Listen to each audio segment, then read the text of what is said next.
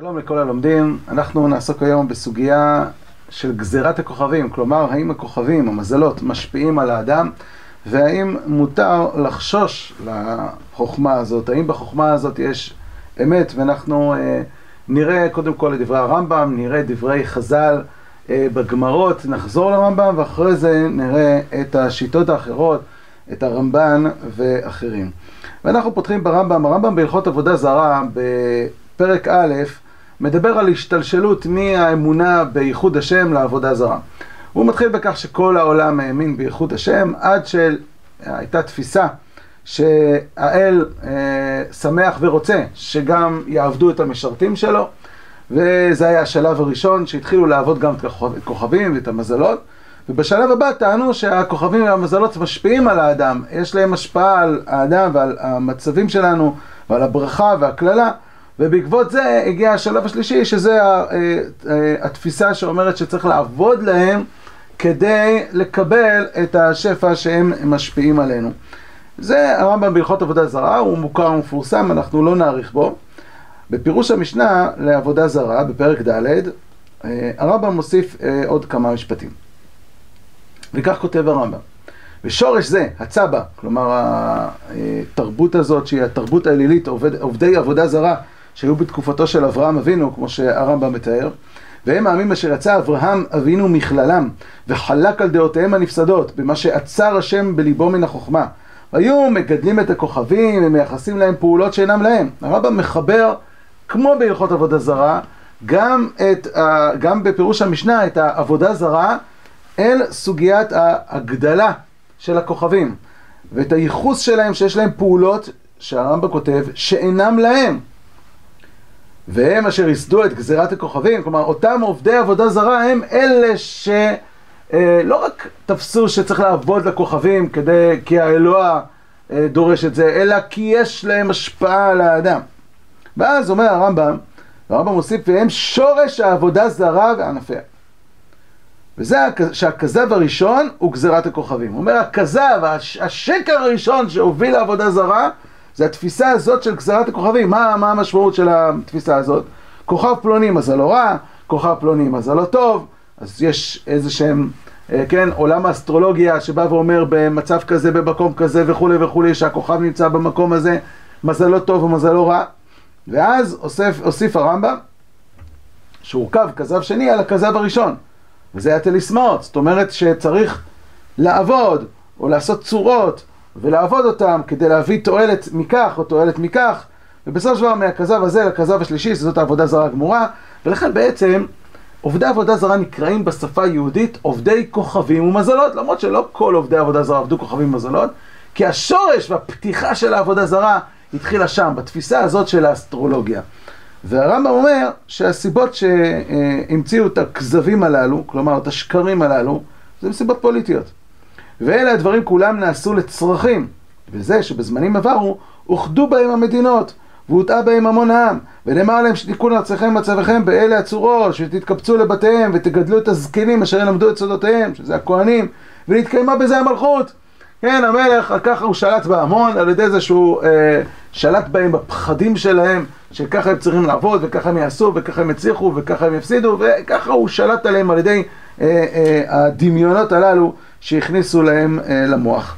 אז ברור בדברי הרמב"ם, גם בהלכות עבודה זרה, וגם בפירוש המשנה, שהרמב"ם סובר שהתפיסה הזאת שהכוכבים והמזלות משפיעים על האדם, זה, התפיסה הזאת, זאת שטות אחת גדולה, אחד. שניים, האג'נדה הייתה אג'נדה פוליטית שהמצאה את זה, והתוצר שלה זה עבודה זרה.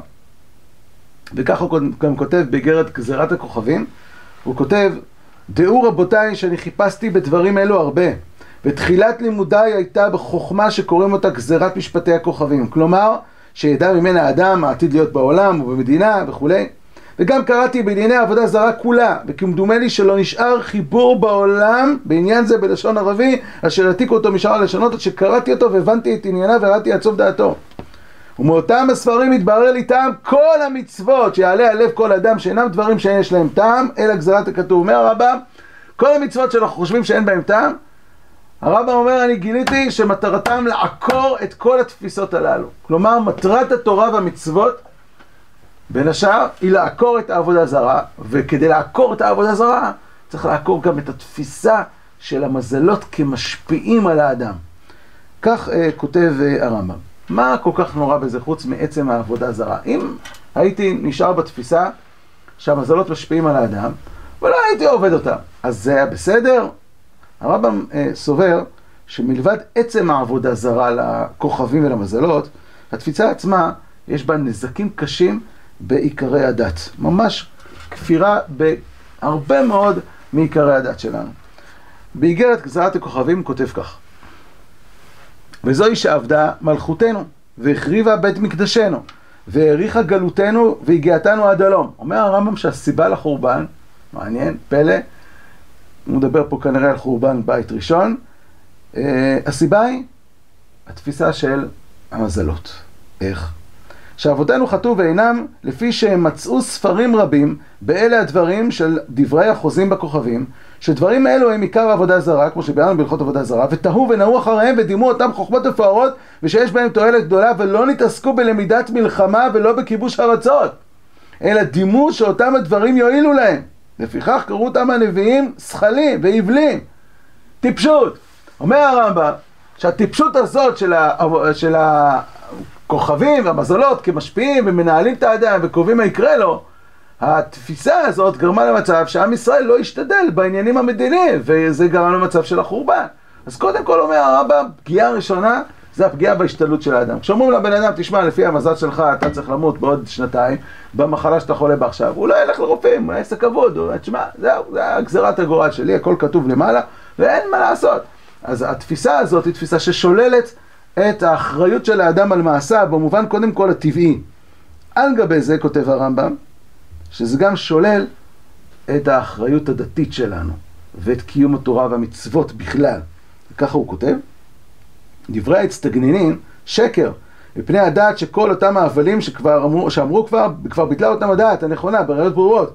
וגם הם שקר אצלנו מפני קבלת הדעת. חוץ מזה שזה שטויות במובן של השכל, זה גם נסתר מכוח הזה שזה נגד הדעת. למה?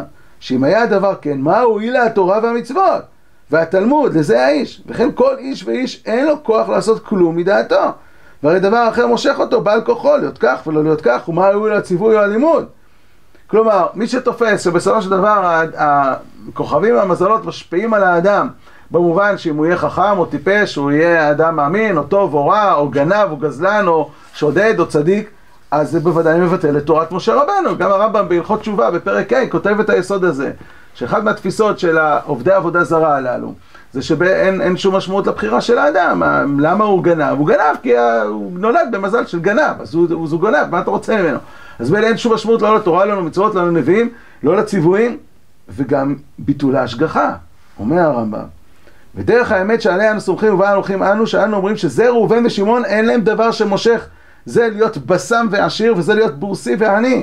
ואפשר שישתנה הדבר, ויהיה ההפך. והדבר הזה תלוי ברצון מי שאמר והיה העולם. כשאתה תופס שאותו אחד הוא עשיר, למה הוא עשיר? נולד במזל עשיר. נולד במזל עשיר? לא. זה במשפט השם. זה בהשגחת השם. כל התורה כולה מלאה בזה שיש השגחה בעולם. שמה שקורה לאדם הוא בעקבות ההשגחה, בעקבות המעשים שלו. אז יש פה עקירה גם של ההשגחה, והעקירה של הגמול. אם כן, התפיסה הזאת עוקרת את ההשתדלות הטבעית, עוקרת את ההשתדלות הדתית, עוקרת את המשמעות של ציוויים, עוקרת את המשמעות של השגחה ואת ה, את ה, את המשמעות של הגמול. ככה הוא גם כותב באיגרת תימן, שכלפי החוכמה הזאת, האומר אותם, כסיל או ליצן מהתל. ומי שהתכוון לסתור התורה ולהרוס חומותיה. הלא תראה עזותם באומרם מבול מהאוויר, מבול מעפר. כן, הוא מתאר את זה שבתפיסה של אותם חוזים בכוכבים, אז הראו שבדיוק לפי הסדר של הכוכבים היה צריך להיות מבול בשנה שקרה המבול. אומר הרמב"ם, זה כפירה בהשגחת השם. זה לא, לא שפת היהדות. וכן כל פועל הבא מאת בורא העולם, הוא אצלם דבר מחויב מן הקיבוצים של הכוכבים האלה. אז אם, אין, אם כן, אומר הרמב"ם, יש פה פגיעה בכמעט כל יסודות הדת. כל יסוד, זה לא רק עבודה זרה. התפיסה הזאת היא תפיסה שעוקרת את כל יסודות הדת. אה, ולכן הרמב"ם בעצם כותב עליה גם במשנה תורה, בהלכות עבודה זרה, גם בפירוש שלו על המשנה, גם באגרות שלו, בכל מקום, הרמב"ם, וכמו שאומר הרמב"ם, כל התורה כולה וצירה, כך כותב בפרק כ"ט בחלק ג' במורה נבוכים, הציר שמסתובב, שהתורה מסתובבת סביבו, זה לעקור את אותן דעות מן השורש, אותן דעות של עבודה זרה, שמבוססות ביסודם ובתחילתם על התפיסה של הכוכבים והמזלות, עובדי כוכבים ומזלות. השאלה הגדולה היא, האם הדבר הזה מוסכם? כשאנחנו פותחים את ספרות חז"ל, אנחנו מוצאים שיש שפה שלמה שמתייחסת למזלות כדבר אמיתי. אז בואו נתחיל, אנחנו נרוץ על פני הש"ס, אנחנו נתחיל מכל מיני מקורות שאפשר לפרש אותם גם בדרכים אה, אחרות, אה, שלא חייב להגיד שיש פה באמת אה, תפיסה שהמזלות משפיעים על האדם, אבל אנחנו נגיע לסוגיות שאי אפשר לומר, לומר את זה. אבל אנחנו מתחילים בגמרא במסכת שבת נ"ג, מדובר פה על יציאה בקמע בשבת. אז הגמרא אומרת, מומחה לאדם ואינו מומחה לבהמה. שואלת הגמרא, כלומר יש קמע שהוא מומחה לאדם ולא מומחה לבהמה, אז מותר שהוא יצא לאדם, ושאדם יצא איתו ולא בהמה, ומעיקה מומחה לאדם ולא מומחה לבהמה? אומרת לו, כן, אין, אדם אית למזלה, מסייע לה, בהמה לית למזלה, לא מסייע לה. יש קמע שעוזר לאדם ולא עוזר לבהמה, למה האדם יש לו מזל, אז הקמע מסייע לו. בהמה אין לו מזל, אז לא מסייע לה. נראה כאילו שהמזל משפיע על האדם. אבל רש"י מפרש מזלה, מזלה, מלאך שלו, מליץ עליו, כלומר, השגחה. השגחה. אפשר להבין שהמושג של חז"ל, מזל כאן, זאת השגחת השם, יש עליו השגחה, וכיוון שיש עליו השגחה, אז הקמע מסייע להשגחת שמיים. במסכת יבמות, דף ס"ד עמוד ב', הגמרא דנה באדם, אה, באישה, שהתחתנה עם אה, גבר מסוים ומת, ואחרי זה התחתנה עם גבר שני וגם הוא מת, ואז הגמרא אומרת שלא תינשא לשלישי, למה? כי האישה הזאת מוחזקת כקטלנית. שואלת הגמרא, מה, מה הסיבה שהיא קטלנית? והגמרא מביאה שתי, שתי, שתי אפשרויות. אפשרות אחת, מעיין גורם, זאת אומרת שיש לה איזושהי מחלה, וממילא כשהיא אה, חיה עם בעלה, היא מעבירה לו את המחלה, היא עצמה, יש לה כנראה נוגדנים וזה לא פוגע בה, אבל uh, את הבעלים זה הורג. זה כיוון אחד. אבל רב אשר אמר, מזל גורם. יש לה מזל, כמו שאומרים היום, מזל נאחס. אז המזל הזה גורם למצב שהיא הורגת את הבעלים שלה. שואלת הגמרא, מה ההבדל בשתי הטעמים הללו? אומרת הגמרא, תשובה פשוטה. אם למשל רק אה, התארסה עם מישהו ונפטר, התארסה עם מישהו שני ונפטר, לפי השיטה הראשונה, היא בכלל לא הייתה איתו, אז מה, אה, איך היא העבירה לו את ה... אם זה מחלה שהעבירה לו, לא שייך, זה רק במצב שחיים אה, חיי אישות, אבל אם מדובר במזל, אז כבר שהיא מאורסת, יכול להיווצר מצב שעצם זה שהוא יתארס איתה, כבר... אה, כבר, היא, היא, כבר הוא ייהרג, או שהוא נפל מהדקל ומת. זאת אומרת, רגע, הוא מת מדקל, זה בכלל לא קשור למחלה שלה. לפי השיטה הראשונה נכון, אז היא לא תהיה אישה קטלנית. לפי השיטה השנייה היא תהיה אישה קטלנית, כי המזל שלה גרם שהוא נפל מן הדקל ומת. הנה, יש לנו מושג שמזל גורם. גם פה אפשר להסביר שהמושג מזל פה זה כמו במקרה הקודם, דין שמיים, האישה הזאת היא מדקדקים עם האנשים שנמצאים בסביבה, כי אולי למשל אישה צדקת וכדומה, ולכן הדקדוקים כלפי כל מי שהיא מתחתנת איתו הרבה יותר אה, חדים, ולכן אה, הם, אה, הם נפגעים, אבל לא, לא חייב להיות שמדובר פה על מזלות. אבל יש לנו גמרא גם בבבא קמא, ובבבא קמא, ממש בהתחלה בדף ב' עמוד ב', אומרת הגמרא, מה ישנה גבי אדם דכתיב כי ייגח, ומה ישנה גבי בהמה דכתיב כי יגוף, מדוע כשכתוב ששור נוגח אדם, אז הלשון הוא לשון נגיחה, ואצל הבהמה זה לשון נגיפה, אומרת הגמרא, אדם אית למזלה כתיב כי ייגח, בהמה לית למזלה כתיב כי ייגוף. שוב פעם, מדובר פה על אדם שיש לו מזל. רש"י פה כותב, מזל, הכוונה שיש לו דעת. יש לו דעת, לכן הוא יותר יכול להישמר מבהמה שהולכת להזיק אותו. זה המושג מזל. לפי זה, יש מפרשים שמפרשים, שכשבן אדם אה, מתחתן, כשאדם אה, רוכש דירה וכדומה, אומרים לו מזל טוב. מה זה מזל טוב? שיהיה לך דעת, שתדע איך להשתמש בזה. זה המושג מזל. מזל טוב, שיהיה לך שכל, שיהיה לך דעת, כמו שאומרת פה הגמרא, כמו שאומר רש"י בפירוש הגמרא בבבא קמא דף ב' עמוד ב'. עדיין לא מדובר פה על מזלות בהכרח שמשפיעות. אבל ככל שאנחנו מתקדמים זה הולך ומחמיר. הגמרא במסכת שבת דף קכ"ט עמוד ב' אומרת כך, אמר שמואל, פורסא דדמא, כלומר הקזת דם. אז הוא אומר אפשר להקיז דם ביום ראשון, ביום רביעי וביום שישי, אבל בשני וחמישי לא. למה בשני וחמישי לא? כי בית דין של מעלה דנים, וכשדנים למעלה עדיף לא להתעסק עם ה... עם אה, הקזת דם. שואלת הגמרא למה בשלישי לא? שלישי לא, משום דקיים אלה מאדים בזווה. כלומר, מזל מאדים משמש פעמיים באותו יום. כאן כבר אנחנו מדברים בוודאי על מזלות, יש פה מזל מאדים, ומזל מאדים משמש באותו יום, וזה מסוכן. אומרת הגמרא, אל תתעסק בהקזת דם ביום כזה. אה, על גבי הדבר הזה, הגמרא ממשיכה, גם ביום שישי, ערב שבת, גם אז יש לנו את מזל מאדים פעמיים. והגמרא מתרצת מה שהיא מתרצת, אבל מהגמרא הזאת יצאו כמה וכמה מנהגים. אה, רב נטרונאי גאון מפרש שהסיבה שתיקנו בליל שבת להגיד אה, ברכה מן שבע, שלפי פשט הגמרא זה מחשש סכנה, אנשים היו מתפללים בשדות, ואם אדם מתפלל באיחור, אז הוא היה חוזר לבד, אז תקנו להוסיף עוד ברכה כדי שלא יחזור לבד. השאלה היא למה ביום חול לא תקנו. אז יש כל מיני תשובות. הרב הנתונאי אה, גאון עונה, כי בערב שבת מסוכן להסתובב לבד. למה? יש לנו uh, מזל מאדים שמשמש פעמיים, וזה מסוכן. Uh, מצאנו במגן אברהם בסימן רע"א, שכותב שבגלל העניין הזה של ערב שבת, שהוא uh, מתחיל uh, כנראה ביום ונמשך בלילה, הוא אומר, עדיף לקדש לפני כניסת שבת, לעשות מה שנקרא קבלת שבת מוקדמת ולקדש מוקדם כדי לא להסתכן. Uh, יש עוד, uh, יש בראש... באחרונים, uh, הטז שמדבר על הסיבה למה אנחנו אומרים שמור צאתנו ובואנו בליל שבת בהשכיבנו. אולי הגדול מכולם זה רבי אברהם בן עזרא. רבי אברהם בן עזרא כותב בסוף עשרת הדיברות, בשמות כ"יד, הוא כותב שהסיבה שאסור לעשות מלאכה בשבת. למה? הוא אומר, כי במזל שבתאי ומזל המאדים הם כוכבים מזיקים, ומי שיחל מלאכה או ילך ממקום למקום וכדומה, דרך אחד משניהם, כששניהם מושלים יבוא לידי נזק. על כן אמרו קדמוננו, שניתן רשות לחבל בלילי רביעיות ובלילי שבתות. והנה לא תמצא בכל ימי השבוע, לילה ויום זה אחר זה, שימשלו שני המזיקים בהם רק ביום זה. ועל כן אין ראוי להתעסק בו בדברי העולם. למה התורה אסרה מלאכה בשבת? אסור מלאכה בשבת. מזל מאדים, מזל שבתאי, בגלל זה התורה אסרה מלאכה בשבת. מה, אתה תעשה מלאכה, אתה בסוף תנזק? עזוב, תשב בבית שלך בשקט, וכולי וכולי, תשב, תעסוק בעניינים רוחניים, ואל תסתכן. ככה ביבוא בן עזרא. אה, ממסכת מועד קטן, יש לנו כבר אמירה עוד יותר חריפה, אה, שכבר עד עכשיו אפשר להגיד, טוב, יש מזלות, משפיעים על האדם, אבל uh, בסוף uh, יש גם השגחת שמיים. במסכת מועד קטן כ"ח עמוד א', יש כבר אמירה חריפה שלכאורה עוקרת את השגחת השם ומשפטו לחלוטין, וכך אומר רבא: חיי בני ומזונה לא בזכותה תלמילתא, אלא במזה תלמילתא. כלומר, אורח החיים של האדם, אם ימות uh, בגיל צעיר, לא עלינו, או בגיל מבוגר, בנה, כלומר מספר הילדים, ומזונה, עושר, פרנסה, לא בזכות האלמית, זה לא תלוי בזכויות, זה תלוי במזל. והוא מביא לזה ראייה, רבא ורב חיסדא, שניהם היו אה, חכמים צדיקים כל כך, שכאשר אה, העולם היה זקוק לגשם, אז אה, היו מתפללים ומיד היה יורד גשם. מבחינת הזכויות שלהם, שניהם צדיקים גמורים, יכולים לעשות ניסים והכל נפלא. אבל מה, איך, איך היו החיים שלהם? אז אומרת רב חיסדא, חי תשעים ותרתן שנים. ורבא חי 40 שנים.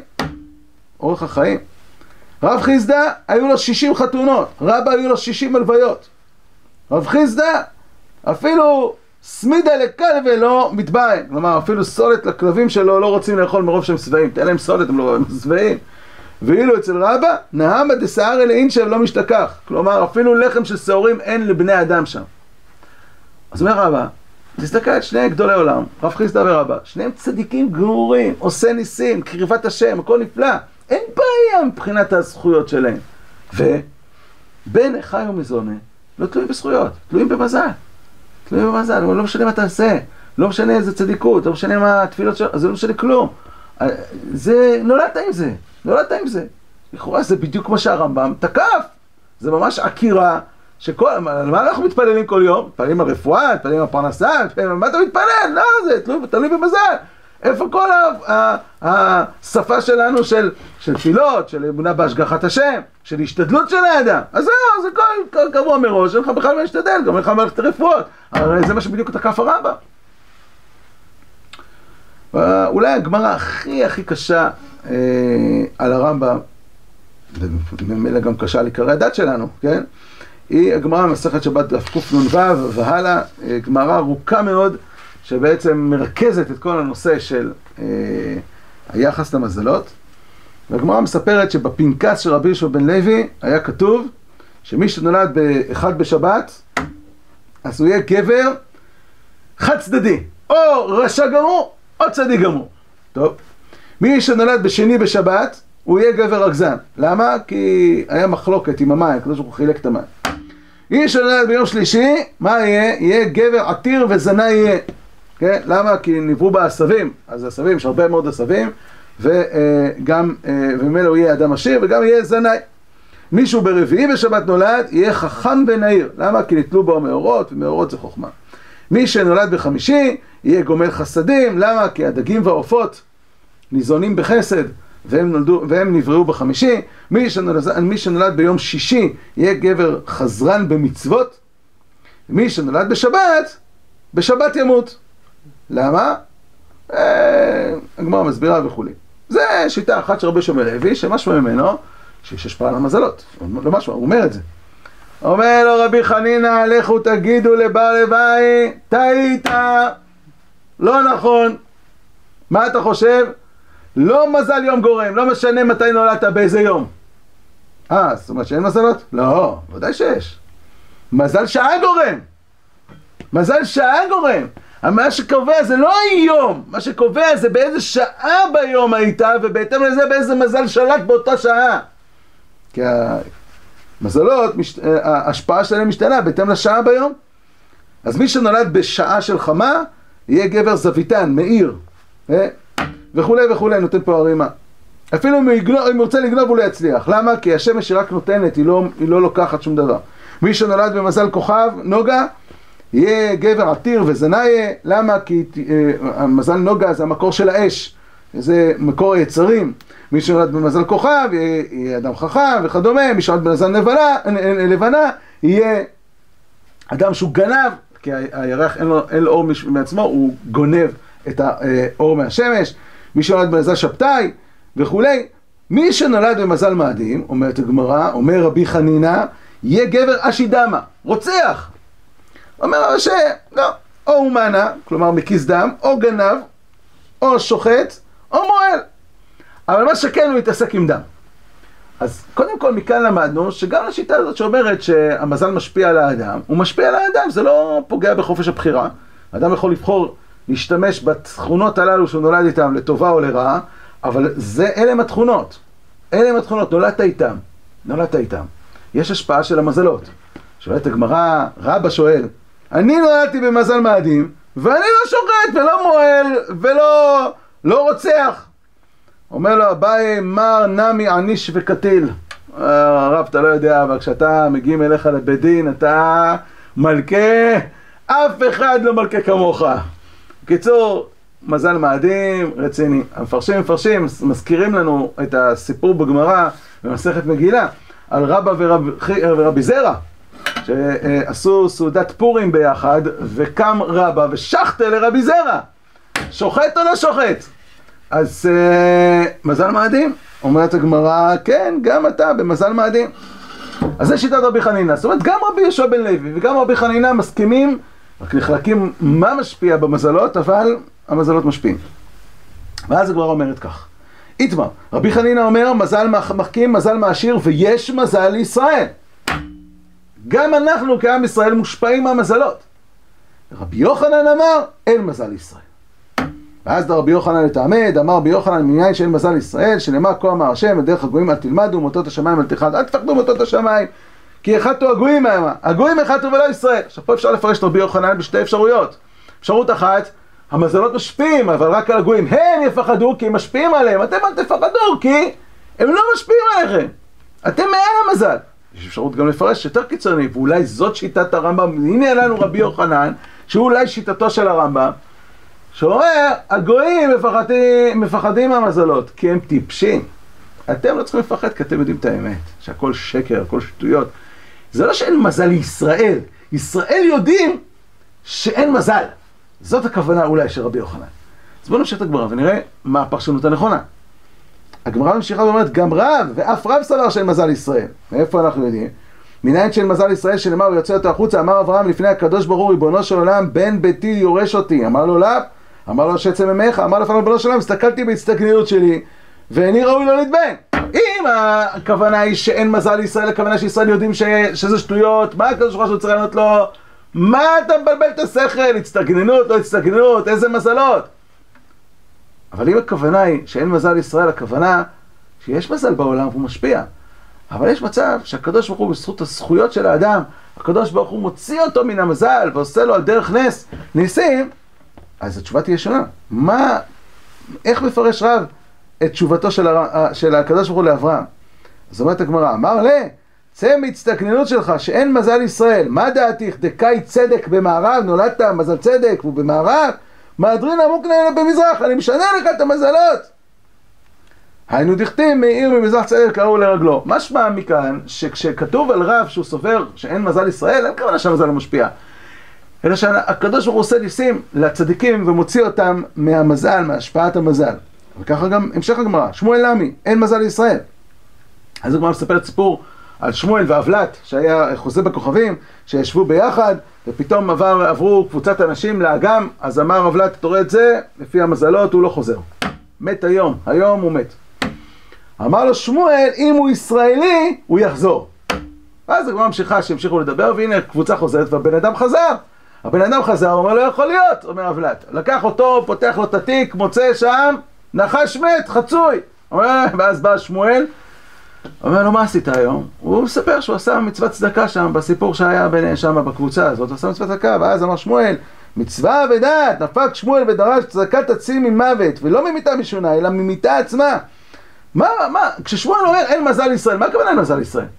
לא הכוונה שזה שטויות. הכוונה היא שיש מזל, אתה נמצא בסכנה, אבל מישהו ישראלי, כיוון שיש לו מצוות, לפעמים מצוות יוציאו אותו ויצילו אותו מן המזל. צדקת תציל ממוות, זאת אומרת, היה פה מוות. וככה גם רבי עקיבא, הגמרא מספרת רבי עקיבא את הסיפור המפורסם על הבת שלו וכן הלאה, וגם הוא, וגם רבי עקיבא נמי אין מזל ישראל. עכשיו שוב פעם, כשהכלדיים, חוזרים בכוכבים, אמרו לרבי עקיבא על הבת שלו שכשהיא תתחתן היא תמות, רבי עקיבא לא נמנע מלחתן אותה, אבל הוא ידע שיש פה סיכון עצום. וכאשר היא גילתה שהיא שמה סיכה, ואחר כך הוציאה וגילתה שיש שם הנחש, הוא שאל אותה מה עשית? כלומר, היה עלייך גזירה, הקדוש ברוך הוא הציל אותך. ואז היא סיפרה לו שהיא נתנה אוכל לעני בזמן החתונה. אמר לה מצווה ודעת. דפק רבי עקיבא ודרש צדקת עצים ממוות, לא ממיתה משנה אלא ממיתה עצמה. ושוב פעם יש לנו גמרא, אה, סיפור אחרון בגמרא, רב נחמן בר יצחק, שאמרו החוזים בכוכבים לאימא שלו שלפני שהוא נולד, תדעי לך, הבן שלך יהיה גנב, תודה רבה, איזה מזל טוב, איזה כיף. אבל אה, מה עושים? אז מה היא עשתה? שמה לו כיפה על הראש, בזמנם לא תמיד היו שמים כיפה, ודאי לא שמדובר בזמן לימוד, או ברכה, או לפני תלמיד חכם. היא אמר, אמרה לו, כילד, אתה נשאר עם הכיפה, כל הילדים שלך משחקים כדורגל בלי כיפה, אתה עם כיפה, לא משנה כלום. טוב, הוא לא יודע למה אמא שלו אומרת לו את זה. אבל הוא היה צדיק, היה נחמד. ואומרת כבר פעם אחת הוא ישב מתחת איזה דקל, והכיפה שלו נפלה, ואז הוא פתאום ראה את הפירות, והוא רץ למעלה, וטח, תפס בשיניים שלו את הפירות. גניבה! נחמן בר יצחק. אה, איך? זאת אומרת, זה המזל שלו. אלא מה? צדקה, או טיפה, יראת שמיים וכולי, יכולים להציל, אבל בגדול, המזל משפיע. אז אם כן, כל ה... יש לנו פה שתי שיטות. שיטה אחת יש מזל לישראל, והשיטה שנייה אין מזל לישראל. השיטה שאומרת שאין מזל לישראל, הכוונה שהמזלות קיימים, משפיעים, אבל אתה על ידי תורה ומצוות יכול להצליח לצאת מהם. ככה נראה מהגמרא. ככה גם כותב שפת אמת. שם במקום, לעולם במזלה טליה, אך בישראל, על ידי זכות, משנים את המזל לטובה, כמו שהיה באברהם שהשתנה מזלו. מה הבעיה? הבעיה היא שלא מובן, אולי לפני הבעיה, כך גם כותב המאירי שם, אה, שאנחנו מאמינים שהמזלות משפיעים, אלא מה, אין מזל ישראל, אנחנו מאמינים שעל ידי תפילות וזכויות וצדקות, אנחנו יכולים לשנות את הגזרה. אבל מכאן עולה שאלה, כמו ששואל המרשה, שם במקום. אם השיטה שסוברת שאין מזל לישראל, הכוונה היא, המזל משפיע. אבל על ידי המצוות והמעשים הטובים שלנו אנחנו יכולים לשנות את המזלות, אז מה זה יש מזל לישראל? שאי אפשר לשנות את המזל? כלומר, אין משמעות לתפילות, אין משמעות לזכויות, אין משמעות לכלום? איך אפשר להגיד את זה? כך שואל המרשה, אז אם כן, לרבי חנינא דאמר יש מזל לישראל, אפילו על ידי זכות גדול לא משתנה? בכל יהודי התורה, בברכות, אם תשמעו, בקללות, אם לא תשמעו, אין מורים כן. אז הוא מנסה לתרץ שאולי זה ההבדל בין רבים ליחיד, שברבים באמת הזכות משפיעה על המזלות, אבל ביחיד לא משפיעה. אפשר להגיד את זה? מה עם כל התפילות שלנו? רבי חנן לא היה מתפלל? לא היה מתפלל על פרנסה, לא מתפלל על רפואה. אפשר להגיד דבר כזה? קשה מאוד. מה סובר רבי חנינא? מה בדיוק עומק המחלוקת פה? יש תירוצים מתירוצים שונים, אה, אבל נקשה עוד קושייה, והיא הקושייה של התוספות. התוספות במקום שואל, מה עם רבא? רבא, רבא שאמר בן אחי ומזוני, לא בזכות התלמיתה, אלא במה זה התלמיתה? אמר, הוא סובר כרבי חנינא, והוא חולק על כל, הת... על רבי עקיבא, ועל, אה, ועל אה, שמה רבי יוחנן, ו... ורב, ורב נחמן בר יצחק, כולם, הוא חולק על כולם? מה, מה הוא סובר? ובעצם זו אותה שאלה גם כן, מה שאלנו על רבי חנינא, ומה הוא סובר לגבי תפילות והכל? אז תוספות ותרץ, אולי מכל מקום על ידי זכות גדול משתנה. כלומר, שיטה אחת אומרת, אין מזל ישראל, אה, עם זכויות אתה יכול... שיטה אומרת, שנייה אומרת, אומר בכלל, תשמע, צריך, בשביל זה צריך זכויות גדולות, זה ניסי ניסים כדי לשנות משהו במזל. זה קלאסה של תוספות שמתרץ אה, אה, בעצם שמדובר על יותר ופחות. אה, קצת יותר זכויות, קצת פחות זכויות. או יש לנו תירוץ או הסבר אחר, שהוא פשט הגמרא, וזה בריתווה לתענית. במסכת תענית דף כ"ט, הגמרא, המשנה אה, ועליה הגמרא, אה, אומר, אומרת, אומרים, שנכנס אב מעטים בשמחה. כן, כך, כך נאמר.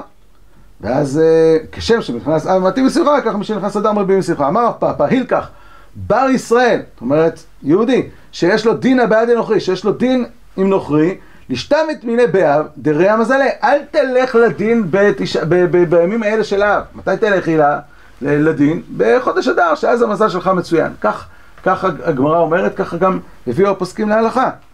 ומסביר תוספות שמגלגלים חובה ליום חייו. שואל הריטווה, אף על גב שאין מזל ישראל. אין מזל ישראל, אז יאללה, קח אותו בחודש אב. הוא אומר, אני מילא בשאר ימים.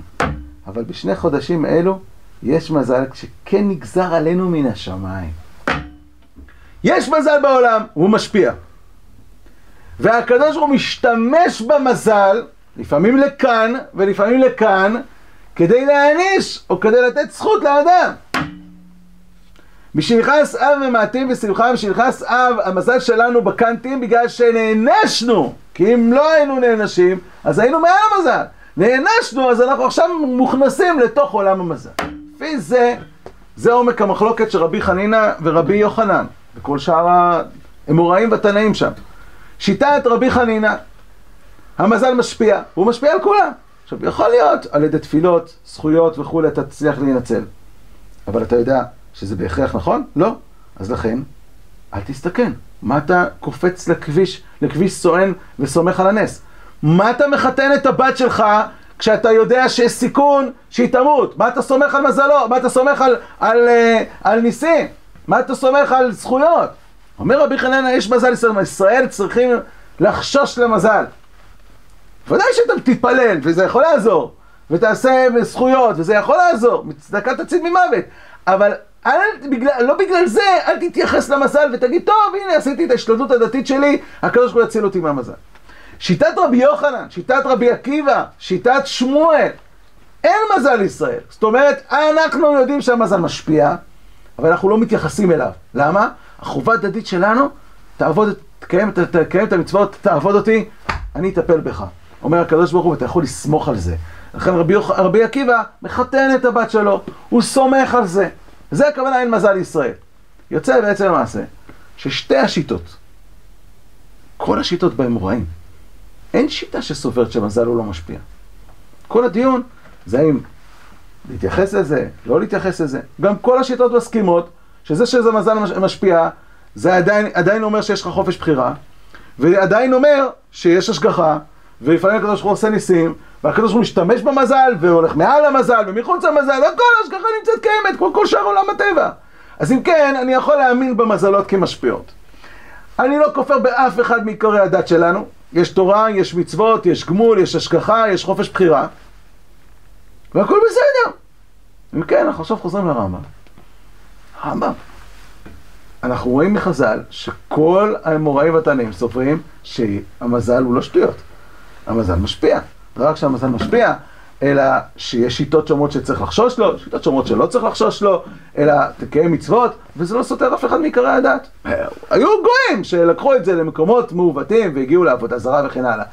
בסדר, אז הם טועים, אבל לא נגיד בגלל זה שה... שהמזלות הן שטויות. ארבע מתייחס לדברים הללו באיגרת גזרת כוכבים, הוא מכיר את הגמרא, ותשובתו היא כך: ודעתנו עלה מעיקר רביעי, שכל דברי החוזים בכוכבים, שקר הם אצל כל בעלי מדע. כל מי שיש לו שכל יודע שזה שטויות.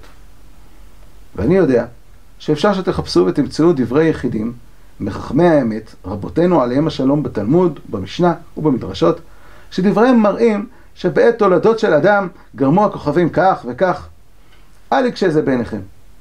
שאין דרך שנניח הלכה למעשה ונהדר אפירכי ושינויי.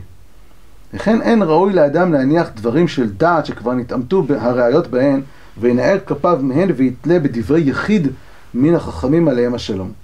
ואפשר שנתעלם ממנו דבר באותה שעה, או שיש באותם דברים רמז, או שאמרם לפי שעה ומעשה שהיה. ולעולם על השליך אדם דעתו אחריו, כי העיניים הם לפנים ולא לאחור, כבר הגעתי לכם את, את ליבי בדבריי. מה אומר הרמב"ם? אז הרמב"ם אומר, תשמע, קודם כל זה דברי יחיד, או יחידים. מה אתה הולך לדברי היחיד? תלך לדברי הרבים. שתיים אומר הרמב"ם, יש כבר הלכה שנפסקה, וכשיש הלכה שנפסקה, אז אתה מביא לי עכשיו דעה חולקת, אז יש דעה חולקת. אז מה, מה זה משנה? נפסקה הלכה. ושלוש, אומר הרמב"ם, שכאשר יש דבר שהוא מוכח בשכל, אז אדם צריך ללכת אחרי השכל. ואז הוא צריך להבין את דברי החכמים, או שהיה איזה משהו ש... שהוא בדרך הרמז, צריך להבין את זה בדרך הרמז, זאת אומרת, זה, זה בעצם משלים, זה לא כפשוטו, אולי זה לפי שעה, מעשה שהיה, איזשהו אירוע חריג. אנחנו שואלים את הרמב"ם, אנחנו לא מבינים. איזה יחידים? לא מצאנו אף דעה שאומרת כמוך. כל הדעות שאומרות או שיש מזל לישראל או שאין מזל לישראל, כמו שהוא צריך להשפיע, שהוא משפיע, אבל לא צריך להתייחס, אבל, אבל לא שהמזל הוא לא, הוא לא רלוונטי. אין, אין בגמרא דעה כזאת. אז מאיפה הרמב"ם כותב? זה יחידים. שתיים, מה הרמב"ם מתכוון שנפסקה כבר הלכה? מה זאת אומרת נפסקה הלכה? שאסור אה, להשתמש במזלות? נפסקה הלכה שהמזלות זה שטויות? איפה, איפה כתוב? מה הכוונה? והדבר השלישי, איך אפשר להגיד, מה כוונת הרמב"ם? שזה הדרך הרמז, או מעשה שהיה, מה זה, אירוע חריג? הרי הגמרא אומרת, ואף רבי יוחנן, ואף אה, רבי עקיבא סבר אין מזל ישראל מספרת סיפור. כלומר, החז"ל רוצים להגיד שהסיפור הזה מראה שהוא לא סיפור חריג, אלא הוא מלמד על הכלל, הוא, זה, זה העיקרון. אז איך אפשר להבין את הרמב"ם? אנחנו משאירים את ה... אה, אנחנו עוצרים פה בשאלה. שבוע הבא אנחנו נראה שברמב"ם עצמו יש אה, לכאורה סתירה. אחרי שנראה את הסתירה ברמב"ם, נבין את הרמב"ם לעומקו, ואז נחזור ונראה איך הוא למד את הגמרא, ונראה שיטתו בצורה אה, יותר מושלמת. וזה נעשה בשיעור הבא, בעזרת השם, אחר כך נראה אה, את השיטות של סופרות אחרת, שקראו את הגמרא אחרת, והסיקו אחרת מהרמב"ם, בעזרת השם. שיהיה המשך לימוד טוב ומוצלח.